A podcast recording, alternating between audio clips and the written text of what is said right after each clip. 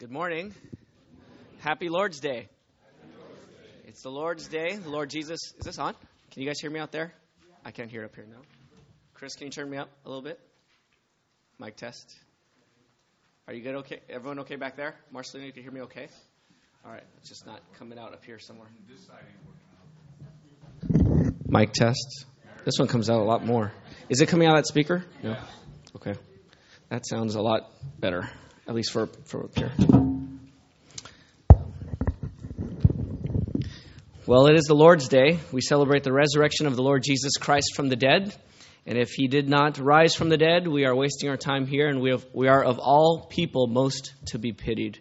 But because he did die and rise, uh, we're not wasting our time here.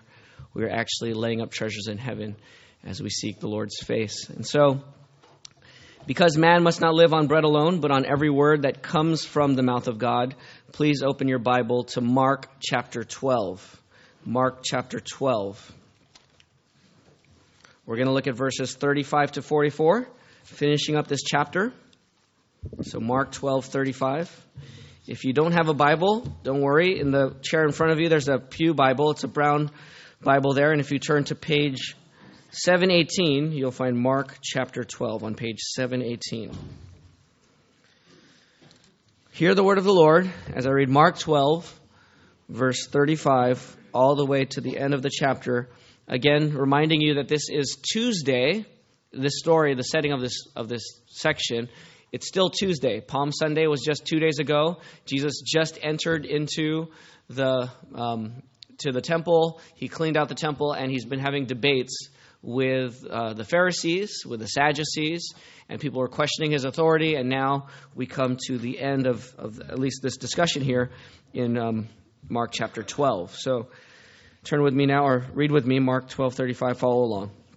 So Jesus asked this question as he taught in the temple complex How can the scribes say that the Messiah is the son of David? David himself says by the Holy Spirit, the Lord declared to my Lord, Sit at my right hand until I put your enemies under your feet. David calls him Lord. How then can the Messiah be his son? And the large crowd was listening to him with delight. He also said in his teaching, Beware of the scribes who want to go around in long robes and who want greetings in the marketplace, the front seats in the synagogues, and the places of honor at banquets they devour widows' houses and say long prayers just for show. These will receive harsher punishment. Sitting across from the temple, the temple treasury, Jesus watched how the crowd dropped money into the treasury. Many rich people were putting in large sums. And a poor widow, a poor widow came and dropped in two tiny coins worth very little. Summoning his disciples, he said to them, I assure you, this poor widow has put, put in more than all those giving to the temple treasury. For they all gave out of their surplus, but she, out of her poverty, has put in everything she possessed, all she had to live on. Our Father, you just told us this morning through Isaiah 55 that your word does not return empty, it does not return void, but it accomplishes the purpose for which you sent it out. And so, Lord, as we just read your most holy and authoritative word, as we seek now to meditate on it, we pray that it would accomplish the purpose of transforming our souls. We pray that it would kill sin and confront us, that it would not only teach us true doctrine, but that it would reprove and rebuke us that it would correct us, and that it would train us in righteousness so that we might be men and women of God, competent, complete, and equipped for every good work, to love our neighbors as ourselves, and to love you with all of our heart, with all of our soul, with all of our mind, and with all of our strength. This can only come by your Holy Spirit's power, taking the word and driving it deep into our souls. And so we pray for his help because he can do what we cannot. So help us, God, we pray. And we pray for any anyone here who has not yet trusted in Christ and repented from their sins, that even this morning you would open up their hearts to your word, to receive Christ, and to turn from their sins and even their own religion. We're looking to you now, Father, trusting your love for us, your promise to us, and your powerful design in your word. In Jesus' name we pray. Amen. Even true Christians fall into the religion trap.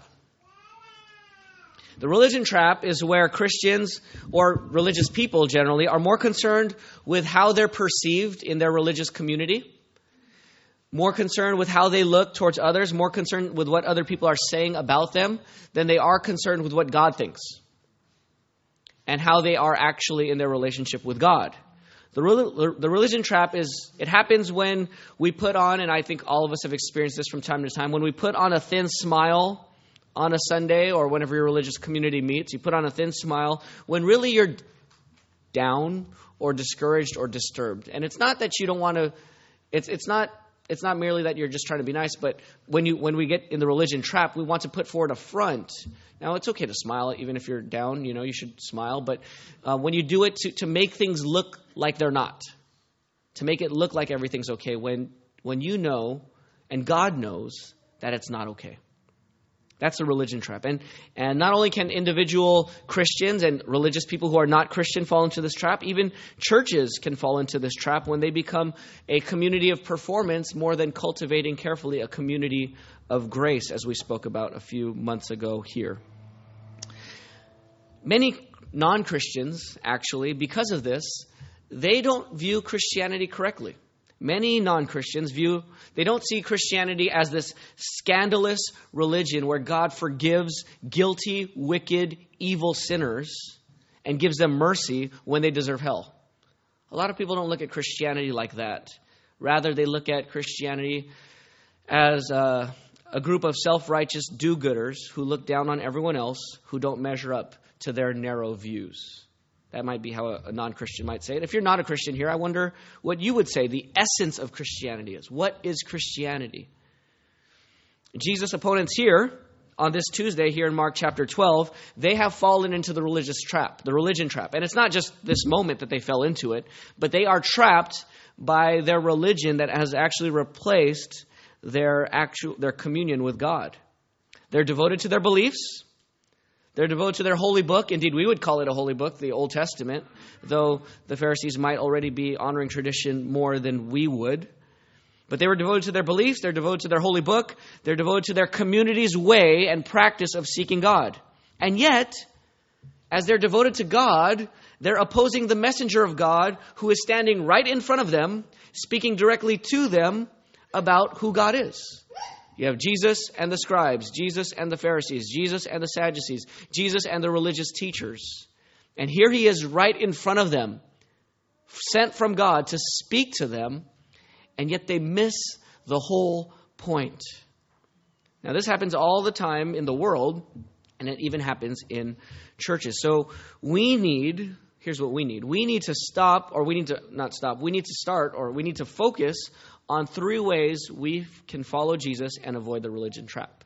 I think in this text, we have three components given that are interdependent in helping us avoid the religion trap and following Jesus as Lord. Okay? So that's what we're going to focus on. Because Christ is Lord of all, we want to follow Jesus and avoid the religion trap. Three components to this. Number one, verses 35 to 37. Let's look at the verses here. Verse 35 says this so Jesus asked the, this question and taught in the temple complex. Now, before we move on, who's the one initiating the question here in verse 35? Who's the one asking the question? Jesus is. Now, up until this point, who was asking the questions? The Pharisees were, the scribes were, the Sadducees were. They were initiating the action. They were initiating the conversation because they were questioning and challenging Jesus to try to get him out and try to make him look less um, less acceptable than he was by the crowds. And now Jesus, remember in verse 34, we learned last week, after Jesus answered this question, he said, You are not far from the kingdom of God. And it said, No one dared ask him another question. So in the middle of the conversation, they ask these objections. They try to trap Jesus. He just avoids trap after trap after trap. Then they have no, they give up. We got nothing else to say. We got no other tricks up our sleeves. We have nothing. And so Jesus says, "Okay, you're done with your questions? Now let me ask you a question. And what's his question, verse 35?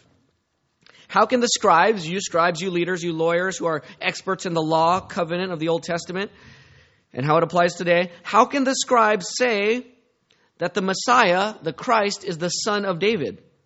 David himself says by the Holy Spirit, The Lord declared to my Lord, Sit at my right hand and put until I put my enemies under your feet.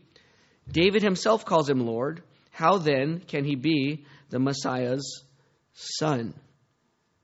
So here's a question Who is the Messiah? The problem is that David is calling the Messiah what?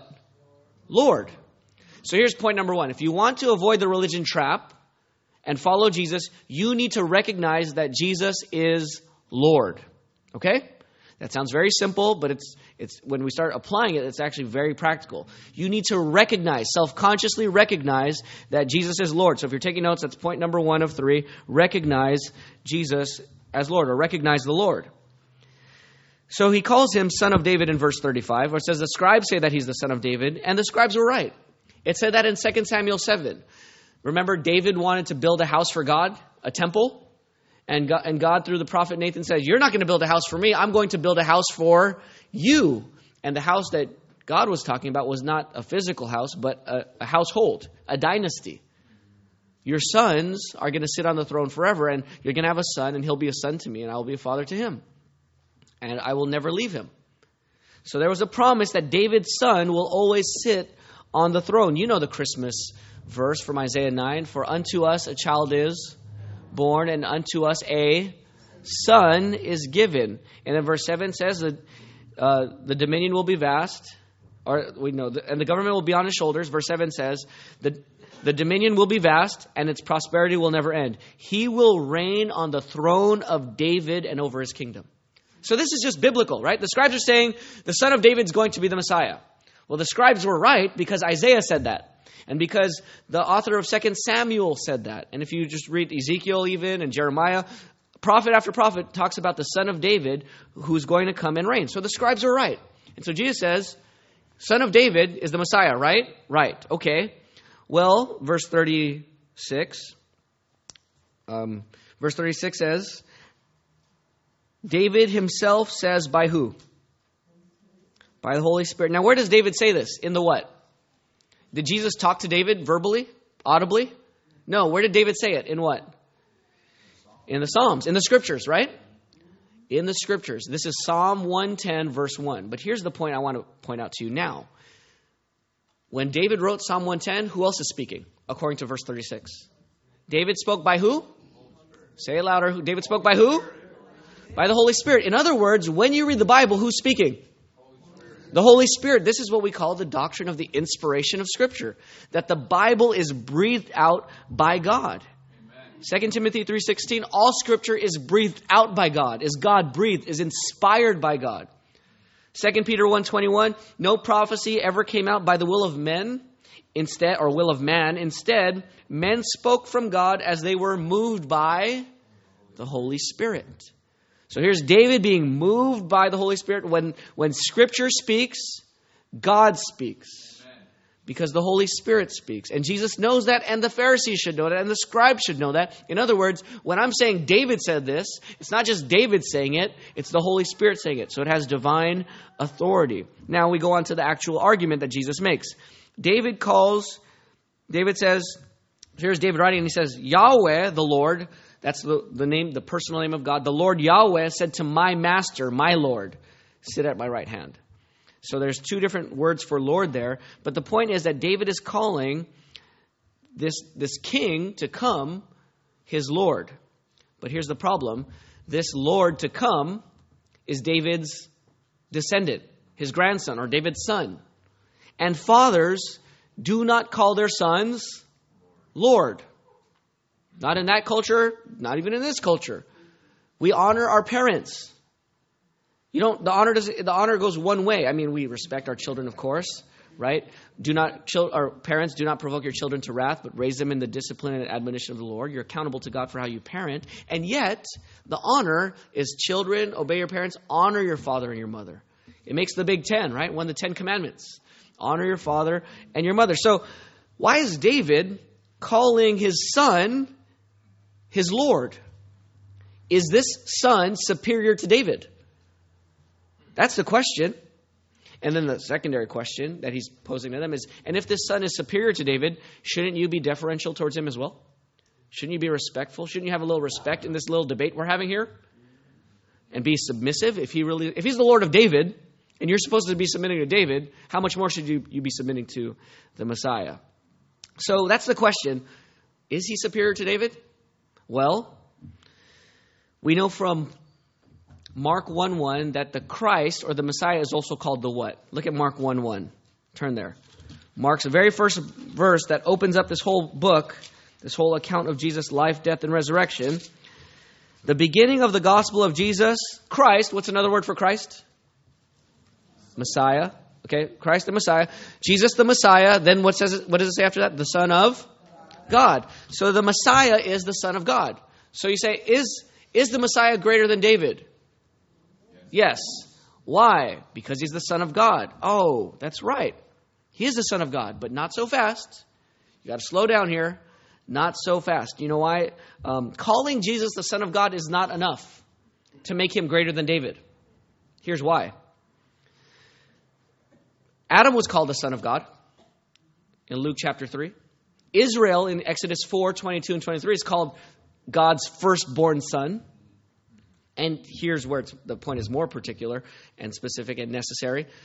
In 2 Samuel 7, where God promised that David's son will sit on the throne, this is what God said to David about his son I will be a father to him, and he will be a son to me. So David's son will be God's son. He will be the son of God. Now, who's that talking about? Give me a name. Who's that, who's that talking about? When God is talking to David and he says, I will be a father to him and he will be a son to me. Who's that talking about? For those of you, you know, Jesus? Anyone else want to guess? Let me read on the verse. I will be a father to him, he will be a son to me. This is 2 Samuel 7, verse 14. I will be a father to him, and he will be a son to me. When he does wrong, I will discipline him with a rod and with blows from others but my faithful love will never leave him. Who's that talking about? Solomon, right? I mean, if it's Jesus, did, did Jesus ever do wrong? No. Okay, so I tricked you there by not reading the whole verse to make you say Jesus. Don't feel bad if you said Jesus. Um, I set you up that way. But the point here is the son of David, Solomon, will be the son of God. Is Solomon greater than David? Is, is David going to start, when, when Solomon's born, is he going to start calling Solomon Lord? When, when he put Solomon on a donkey and uh, crowned him king, did he start calling his son Lord? No. But is Solomon the son of God according to 2 Samuel 7.14? Yes. He's the son of God. So what does son of God mean now? In the first instance, son of God doesn't mean what we think, nam- namely that, G- that, that that person is fully God, divine, should be worshipped. Son of God means God's king, God's representative. Okay? Whether it was Adam, whether it's the nation as a whole, the Son of God, God's representative on earth, or whether it was Solomon. Son of God in the Old Testament doesn't first refer to deity, it refers to the Messiah, ultimately. I mean, in 2 Samuel at least. So the Messiah is the Son of God. Jesus is the Son of God. Solomon was the Son of God. Why is David calling the capital M Messiah Lord, but not calling Solomon Lord? Not just because the Messiah is the Son of God, but even more importantly, maybe not more, but equally importantly, is the fact that he's not only the Son of God, but he is God the Son. He's not just son, the Son of God, he's God the Son. So let me go back to that verse I read of Isaiah 9. I didn't finish that one either. For unto us a child is born, unto us a son is given, that's human, and the government will be on his shoulders. And I talked about how he's going to reign on the throne of David. Great, son of God. But that's not what that's not all the verse says. The government will be on his shoulders. He will be called Wonderful Counselor. What's the next one? Mighty God. Mighty God. Everlasting Father, Prince of Peace. Now, the Wonderful Counselor, Prince of Peace, maybe divine, maybe not. But the two in the middle, you're going to call him Mighty God. You're going to call him Everlasting Father. And then he's going to reign on David's throne. He's not just the Son of God, Messiah. He's God the Son. He's the mighty God. He's the everlasting Father. Not to say that he's God the Father, but when you've seen me, Jesus says you've seen the the Father. He's one with the Father. John 10:30, I and the Father are one. And so, here's Jesus' point. He's not just the Son of God. The Messiah is actually going to be God the Son, and he's going to be the Lord of David. Recognize that he is Lord. That's the point. That's the first point. Recognize that the Messiah is Lord. He is God. He is to be worshiped. He is to be submitted to. He is to be honored. He is not to be questioned and challenged with deception and trickery and hypocrisy, which is what the Pharisees and the scribes were doing here. They were not recognizing Jesus as Lord. Some of you have seen the movie Aladdin. You know, um, in the beginning of the movie, sorry if I'm spoiling it for you, but it's 20 years old, so too bad. Actually, this is not really spoiling anything, but um, Princess Jasmine sneaks out of the palace and she steals an apple because she doesn't know that you actually have to purchase things, right? She's been in the, the palace all of her life, and they're about to cut off her hand for stealing. Aladdin saves her, and then they arrest Aladdin, and then she takes off her veil and says, uh, first she says, unhand him, they're not listening, and then she takes off her veil, and then she says, unhand him, you know, let him go, and they recognize that it's the princess. And immediately everyone bows. What did they just do? They recognized royalty, right? But before they recognized it, they're about to cut off her hand. And the point here is Jesus saying the, the Messiah, the Son of David, is actually Lord. Recognize his authority. Amen. Bow down. It's not time to challenge, it's time to submit. So, what does this mean for us as a church family? Well, first of all, as a church family, notice Jesus is saying in verse 36, David himself says by the Holy Spirit, and then he quotes scripture. So, what does this mean for us as a church family? If we want to grow as a healthy church, what should we do as a church family? We need to listen joyfully and carefully to the words of scripture. That's what Jesus is doing here, right? Doesn't it say in Psalm 110, the Lord said to my Lord? And didn't David write it? Isn't that what it says in Psalm 110? That this is a Davidic psalm pay attention to Scripture. So, for us as a church family, we need to pay attention to the reading of the Bible and the exposition of the Bible. Have you ever heard the term expository preaching before? Yes. Do you know what that word means or that phrase means? Expository preaching. This is what we try to what I try to do here every Sunday. Expository preaching is when the content and intent of the passage controls the content and intent of the message. So I try to let the Bible control what I say, the content of what I'm saying, and the intention, my goal of my sermon is supposed to be the goal of the text. That's what expository, expository preaching is. And if we're going to be a healthy church, we need to be filled with expository preaching because we want to know what God says, right? Amen. He's Lord. Jesus is head of this church, not me and not any one of us. And so we need to listen to His words. And we need to encourage that. And we need to check the teaching here by the Bible because not everything I say will be right. I'm not inerrant, but the Bible is. And so we check against Scripture all the time as a church, or else we will not be growing as a healthy church. But what does this mean for us as an individual Christian? You know, when you became a Christian, you confessed with your mouth that Jesus is Lord. Lord. So what do you do? If you believe that, if you said that, then guess what? Do it. Show it. If He's Lord, then gladly submit to Jesus in your life. Not grudgingly, but gladly submit to him as Lord. Continue to trust him and obey him, and ask him to forgive your sins when you disobey him. If you're not a Christian, here's what Jesus is telling you submit to Jesus as Lord. He's Lord of your life. Now, you might say, if you're not a Christian, thank, well, first of all, if you're not a Christian, you're here this morning, thank you for coming here. We appreciate your presence. You're always welcome to be here in our Sunday morning and Sunday evening services. But if you're not a Christian, you might be thinking, you know what? This is my problem with Christianity. In Christianity, the Bible and the church dictate everything that a Christian must believe, feel, and do. Christians are not encouraged to make their own moral choices and decisions or to think out their beliefs or patterns of life for themselves. It's spoon fed to them and they're forced into it. In a fiercely pluralistic society, there are too many options, too many cultures, too many personality differences for this approach. We all need to be free to choose our own way of living. This is the only true and authentic life. The only thing we should feel guilty about is not being true to ourselves, to our own chosen beliefs and practices, and our own values and our own vision for life. We should not be forced upon by anyone outside of ourselves if we are to be free. You might be thinking that, and that's why you don't want to be a Christian. It's an ethical straitjacket, it's a spiritual straitjacket. I understand that, but let me respond just briefly with two things before we move on here. First of all, if you get to choose your own truth, then that removes your right for moral outrage.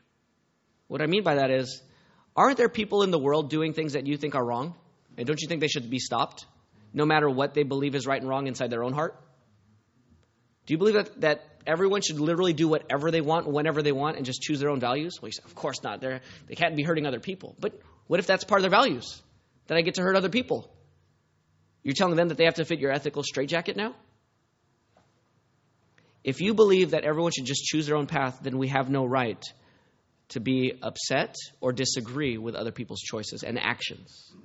That's the first thing I'd say. The second thing I'd say is no one is really free, anyways. We all live for something, and we all have our ultimate, we all find our ultimate value and meaning in life by our own Lord and Master, whether it's approval, achievement, a love relationship, our work, our family. Those are all those can all serve basically as our Lord and as, and as our Master. Everyone is in a spiritual straitjacket with some master or Lord. Even the most independent people who want to be free, they're enslaved to their freedom. That's why they can't choose to commit to anything. Right? They want to be so free that they don't want to commit to anything. Well, guess what? You're now chained to your commitment to not being committed. Does that make sense? You can't commit because you're committed to not committing. And now you are chained and enslaved to that mentality. The point is, everyone has a Lord and everyone has a master. But Christianity gives you a Lord and master who forgives you and dies for you. So, when you don't listen to Scripture carefully and recognize Jesus as Lord, and when you don't focus on Scripture, then you're going to fall into the trap, the trap of religious self exaltation. So that's point number two. Let's go to point number two. There, if you're taking notes, you do have a handout here. Point number two is, is um, beware. Look at verse 30, 38. The very first word of verse 38 in Jesus' words. Jesus also said in his teaching, what? Beware of who? Beware of the scribe. So beware, that's the key word there. Beware of religious self exaltation. Self exaltation, you know, beware could almost mean be aware, right? Be alert. Be aware of this. Why? Because we're not aware of it. Self righteous exaltation, religious self exaltation is very tricky. It's one of the hardest sins to destroy because it's one of the hardest sins to detect. The thing is that righteousness is a good thing, right? We want to be righteous. The problem is the self part. That's a toxic part. When you're self righteous, you can be reading your Bible, you can be preaching a sermon, you can be doing good, you can be listening to a sermon, you can be trying to seek God, and yet in all of it still be self righteous. In the most holy of acts, you can be self righteous. And what did they do? What did these scribes do to exalt themselves? Look at verse 38. Beware of the scribes who want to go around in long robes. Why would they want to go around in long robes? So they could be what? Recognized, right? They want to get attention. It would be like wearing a priestly or clerical collar, or even a tie if that's the culture of, of a specific a religious community. So wearing the religious garb so that you're immediately recognized as a in a place of honor. You know, um, if you have a doc, if you've graduated with a doctoral degree, you have three stripes on your gown. You want to wear that around, perhaps, or or what you know, the judge has a robe. Nothing wrong with that in, in certain contexts, but the judge has a robe. Imagine the judge wearing the robe to the supermarket, though, you know, or to church, because so, he wants to be called your honor at church. It's just these, they're wearing long robes to be held in honor in different places everywhere. They want to be exalted. And then not only is it their robes, look at verse 38 again, and who want what? What do they want in the marketplaces? Greetings. Now, it's not just hi and bye. They want the honored greeting where if you're sitting down, guess what? You got to stand up. Some, some, um, so they want, they want to be greeted in, in Matthew 23. Jesus goes further there. Matthew details more where they want to be called rabbi and teacher and father. And Jesus says, don't let anyone call you rabbi. You only have one rabbi. You only have one teacher. You only have one father. They're your brother. So, so these religious people, they want a respect that's formal and surfacey. So you got clothing, you got greeting, but then not only greeting, look at verse 39. What else do they want? What else do they do? They want the front seats in the synagogue. Now, for Baptists, it's the back seats, right? It's the back rows. The back row Baptists, right?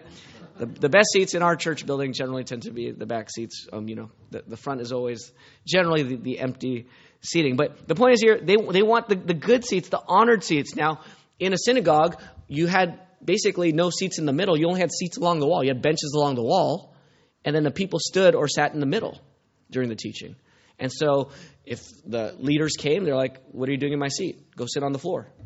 And so they wanted a place of honor. And then they, not only that, they wanted to sit up closer to the front because that's where the ark is, where the scriptures are. And they want to be closer to that because that's the place of honor. And so they wanted the, the, the premier seating. Not only that, look at verse 39. Oh, not only in the synagogue, but also in the place of honor at the banquets, social gatherings. Verse 40, they devour widows' houses and they say long what? Prayers. Why do they say long prayers? Just for what? Just for attention, just for show. They, they're showing off with their prayers. They change their voice. Oh, great God in heaven. Right? And you don't talk like that. Why are you talking like that all of a sudden? You know? Um, you know, they, they might go back to King James English. Not nothing wrong with King James English. I know some of you brothers, you know, King James great great translation, but they might change, you know, just the way, you know, they might show off their theology. They might pray, be praying all their big theological, systematic theological words, or Lord, like you said in the Greek text, and I start quoting Greek, you know, and what? Why? Why are you doing that? To show off to people what you know? That's, that's, what, that's what they were doing. They were praying long prayers for show. And not only that, most indictingly in verse 40, they devour what? Widows' houses. So maybe shady financial practices. They take advantage of vulnerable widows. In that society, when, when a husband passed away, the wife was vulnerable. That's why churches took care of widows, especially that day. Because, the, you know, with women, with retirement now and women in the workforce, it's not as big of a need, though it still could be a need today. It still is a need in many cultures. But in that day, a widow was, was extremely vulnerable. And so the religious leaders, instead of coming to serve them, would actually try to pounce on their inheritance, on, on what, what's been left for them. And they would say, well, it's for the Lord.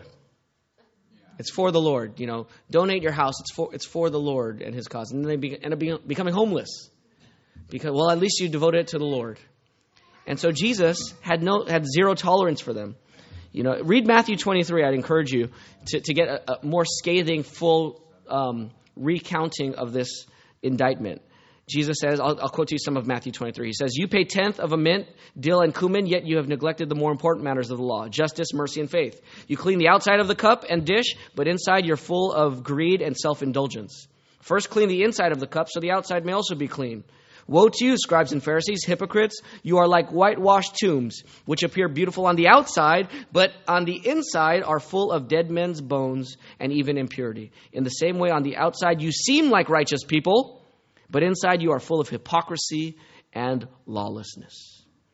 When you're self righteous, it's deceiving because part of you believes that you actually are impressing God. That's the problem is you actually look at what you've done in your life and you actually think that you have impressed God, the Holy One, who knows no sin, whose eyes are too pure to look on, on evil. When we get caught up in our religious cycle, we actually think God should be, I'm really glad PJ's on my team, you know. Um, and that doesn't mean we can't please God, but we actually think that he, He's impressed by us, and that's not true. Why should you beware of self righteous self exaltation? and religious self-exaltation. Look at verse 40. Why should you be why should you beware? What will they receive? Greater condemnation. Greater condemnation, harsher punishment. I like the King James here. What's the first word before that last word for King James? Anyone?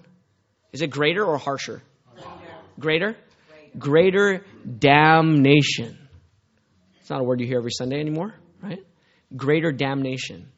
They will be damned by God, condemned, punished. God's wrath poured out for every single self righteous, exalting act they did for show.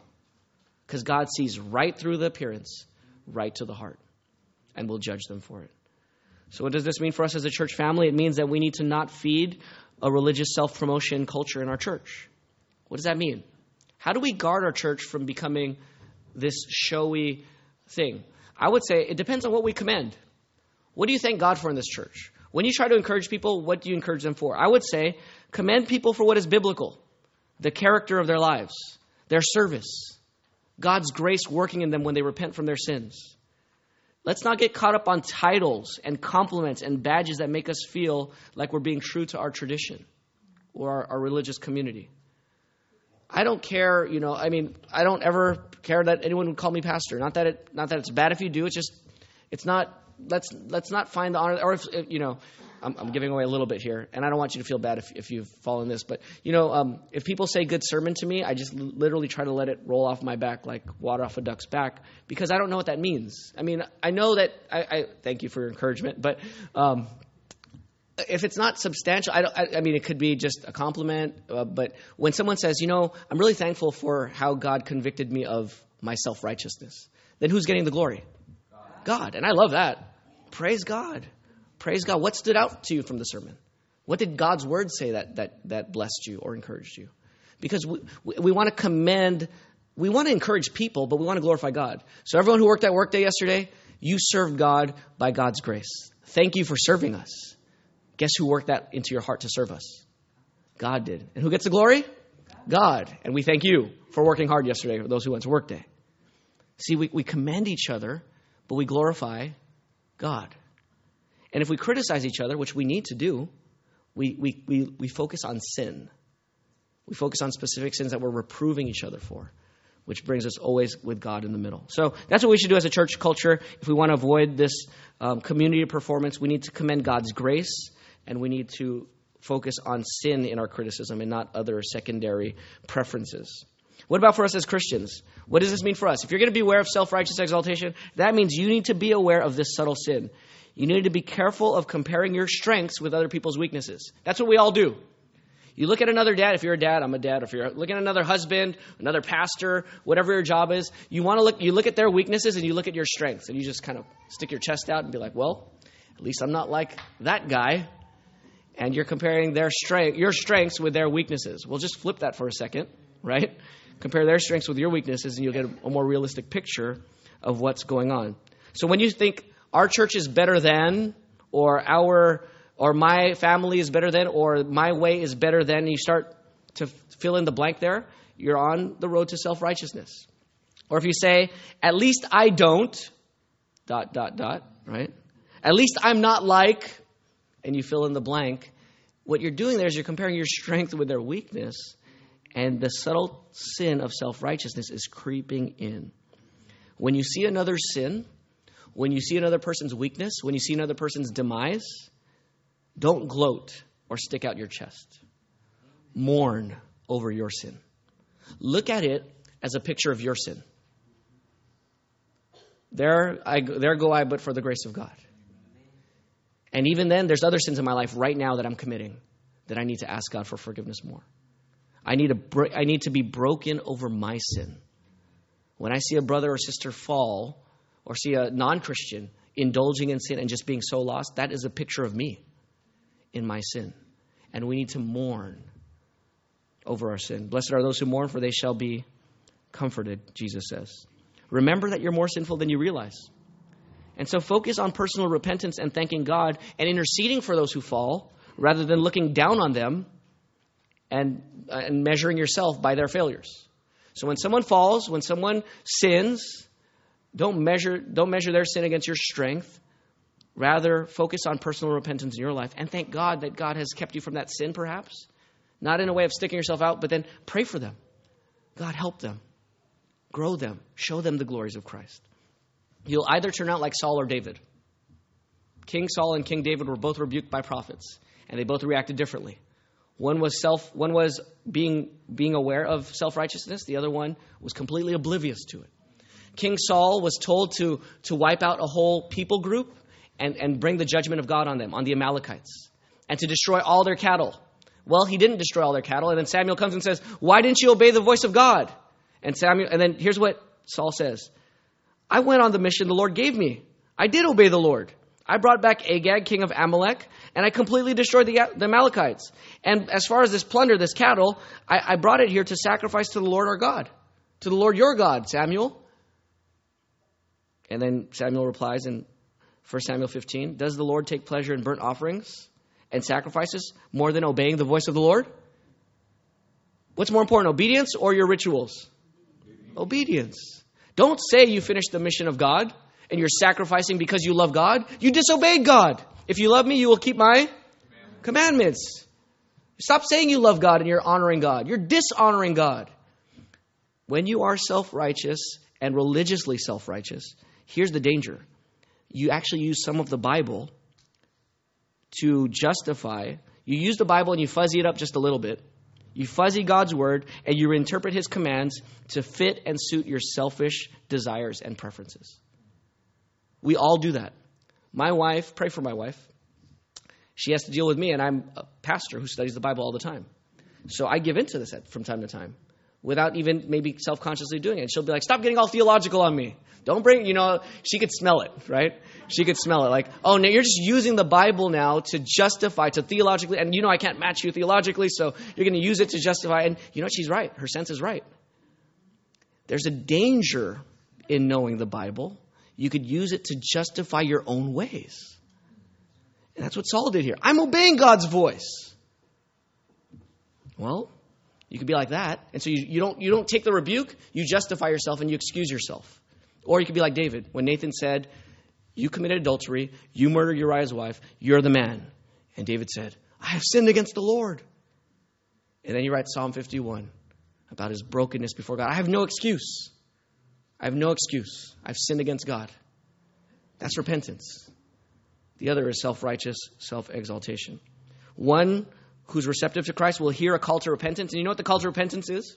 It's a sweet invitation to a feast with a dear loved one. When they hear the call to repent, it's like, it's like a party that they're being invited to. It's like having a terminal disease and then the doctor saying, We have found a cure. And it just lands on your heart with joy. When God calls us to repentance, if you're receptive to Christ, that's how it feels. If you're resisting Christ as a religious person, the call to repentance is an insult and an assault to your character. And you're offended that you'd be called to repent, and you get defensive and you make excuses and you deflect the issue of being called to repentance. And we need to beware of the scribes and beware of self righteous exaltation. Instead, we need to confess our sins and temptations. Or, like Paul said, glory in our weakness, boast in our weakness, so that who would be exalted? So that Christ would be exalted. So let's rest. Brothers and sisters, this is good news. Here's the good news you don't have to prove yourself to anyone if you're in Christ. God accepts you because Christ died for you and rose for you and gave you his righteousness. You don't have to prove yourself. You don't have to show off. You don't need to impress anyone. Just love God and enjoy the fact that he accepts you. And when you need to confess it, just keep confessing and growing. Amen. You're free. You're free to rest. Isn't it tiring to put the mask on day after day, week after week, month after month? The Lord is just saying, put it down. You don't have to be tired anymore. You can relax. It's okay that you're a sinner, not because sin is okay, but because I sent Christ to die for you. Amen. So rest in Him. If you're not a Christian, I understand that you could see religious people like us as self righteous. And to be honest, we are from time to time. But irreligious people can be self righteous too, right? They could say, look at all those religious, narrow, bigoted people who are closed minded. They're not as tolerant as we are. But isn't that a sort of a form of looking down on others? So, if we're going to follow Jesus and avoid the religion trap, we need to, number one, recognize Jesus as Lord. Number two, beware of the scribes and beware of self righteous religious self exaltation. And lastly, and we're going to close with this, number three, give all you are and have to God. Okay, we'll just close with a story. I'll, I'll tell it here and then we'll apply it.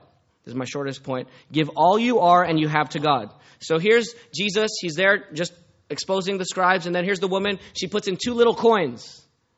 And these other pe- rich people are putting in hundreds of dollars or, you know, thousands of dollars in our terms today into the offering plate. And then Jesus looks and says, This woman has given more than all of them. Why? Because they gave, it says or in verse 44, why? For they all gave out of their what? Their surplus, their abundance. But she gave out of her what? Her poverty she put in everything she possessed, all she had to live on. There's three ways Jesus highlights this. Out of her poverty, she gave everything she has, all she had to live on. It's holistic, her whole thing. So here's the question as we close Do I have to give everything? Well, let's think about it for a second. What is she giving to? The temple what? The temple treasury, and it's used for what? For the temple. You know, they have cups of gold and different altars, and there's a lot of costs that go with the temple. And so you're using the money to further the ministry of the temple. Now, what did the temple do there? That was the place for sacrifices. That was the place for atonement before God. That was the place for people to, to receive forgiveness. That was the place where you received teaching and instruction from the Lord. And then Jesus comes and says, Destroy this temple in three days and I'll raise it. And he was not speaking of the temple of the building, he was speaking of what? His own body. And then Christ dies, rises, goes to heaven, and now where's the temple? Where's the temple today? It's us. We are the temple. So, how does this apply to us as a church? We give our money to further the ministry of the temple, not necessarily the building, but our ministry. What are we doing here as a church? Like John, John said earlier when he opened the service, many people have trouble understanding and following Jesus. So, what do we do? We share our lives to help others follow Jesus so that they would experience the joy of helping others follow Jesus. Because when more people follow Jesus, what grows? The temple. That's how the temple grows. What's temple work? It's disciple making. It's evangelizing, it's gospelizing, it's teaching and rebuking and correcting and training each other in righteousness so that we grow and that the body grows and that non Christians hear the gospel and get saved. That's how the temple grows today. And so, as a church, what does this mean for our church? It means that we as a church need to steward all of our money, our budget, very carefully and wisely for the furtherance of the temple, the spread of the gospel, and the making of disciples of all nations. We are accountable for every, every penny we spend as a church. And so you give offering, but you're giving to a specific cause, which is why, as members, we have congregational meetings where you vote. Because you are responsible for where our money goes. Now, question. Okay, PJ, we already took the offering this week. Praise the Lord, right? Um, offering's already done for today. Does this mean that I need to give 100% of all of my assets to the church offering next week to obey this text? How many of you say, I'm going to make you raise your hand here, okay? You got to say yes or no. How many of you say, yes, I got to give 100% of my assets into the church offering um, to obey this text? Okay, how many of you say no? Raise your hand. Okay, a few of you say no. You're right. No. That's not, not to the church offering. But you will either end up like Epaphroditus or Demas. Epaphroditus and Demas were both friends of Paul who were on his missionary team. Epaphroditus nearly died in Philippians 2. He, he went to go help Paul, and he died. He almost died helping Paul. And Paul says this He came close to death for the work of Christ, risking his life to make up what was lacking in your ministry to me. What did he give? His whole what? His whole life, right? Himself. He, he would be willing to die for the sake of spreading the gospel. Now, Demas was another missionary with Paul, at least originally, but in 2 Timothy 4 9 and 10, Paul writes to Timothy and he says, Make every effort to come to me, Timothy, because Demas, our partner, has deserted me because he loved this present world. He fell in love with this present world. He didn't give everything he had, he didn't give it all. He didn't give out of his poverty all he had, he gave out of his surplus. He just cut off whatever was convenient to give to the Lord. You do that, guess what you're in love with? The what? Your money, the world, right? and you do that, you're not in love with Christ. You will either be like Demas or Epaphroditus. In other words, you need to give 100% of all you have to God. 100% of all you are to God. All your money, all your time, all your resources, all your assets, all your talents, all your giftedness, all your abilities, all of your passion, all of your heart, all of your soul, all of your mind, and all of your strength, right? All for God's glory, all for God's cause. Now, that doesn't mean you give 100% of your assets in the offering next Sunday at our church gathering. It does mean, why, why not? Because you need to have food for the week, right? And you won't be here the next week if you don't, if you give 100% of your assets. Not only that, it says in 1 Timothy 5 8, you need to provide for your family. If you don't provide for your family, you're worse than an unbeliever.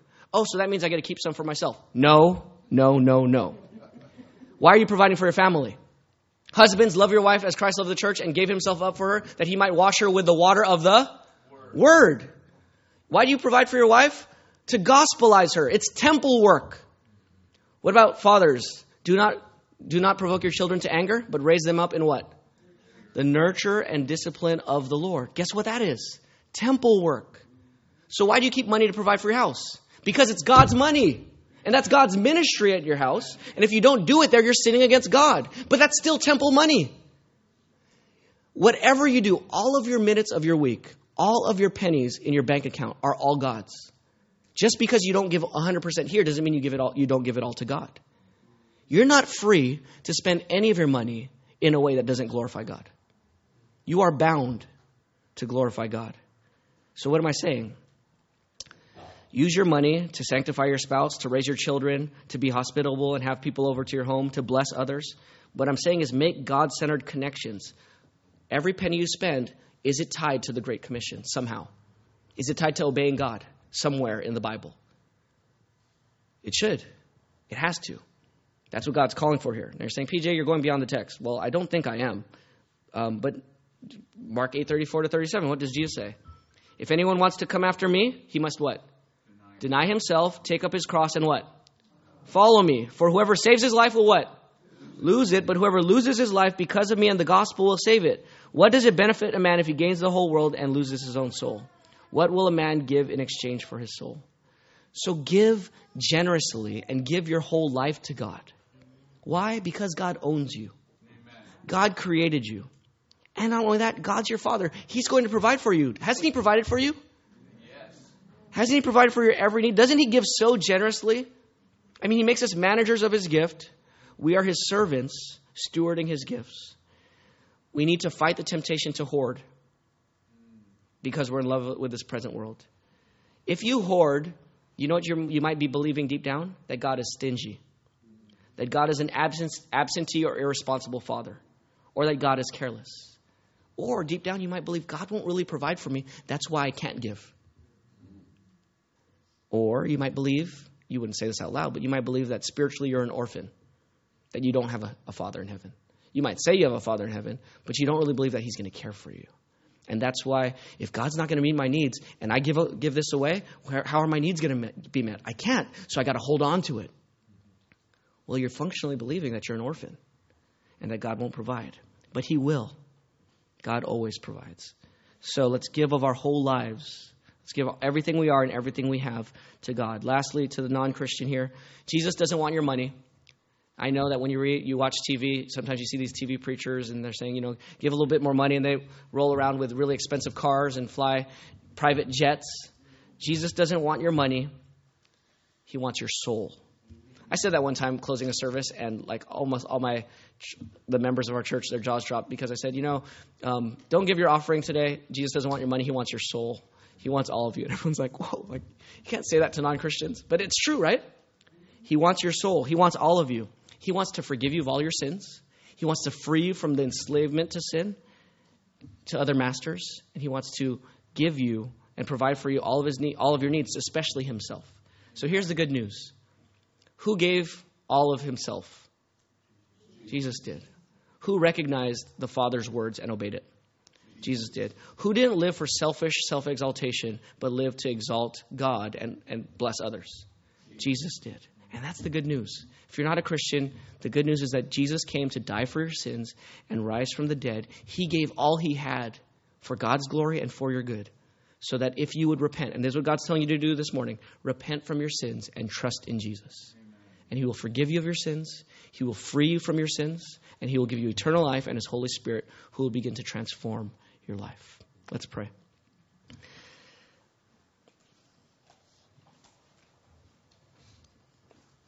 Father,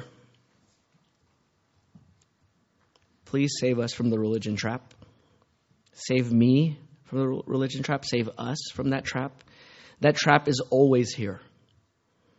It doesn't go away after a sermon.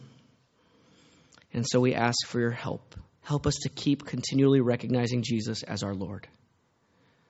Help us to continually beware of the subtlety of our self righteousness in all of our hearts that looks down on others and exalts ourselves, Lord. It's so dangerous. And you know our guilt. You know my guilt, even this week in this regard. Forgive us, cleanse us, and change us. And Lord, help us to give all that we are and all that we have, not grudgingly, but because we believe that you're our Father and you provide our needs and you've given us Christ and everything, uh, it is more blessed to give than receive. And so help us, Lord, to give our whole life to you with joy and gladness by the power of your Holy Spirit. And we pray for our non Christian friends here that even this morning you would give them the gift of faith and repentance to know and trust in you and be free and forgiven. In Jesus' name we pray. Amen.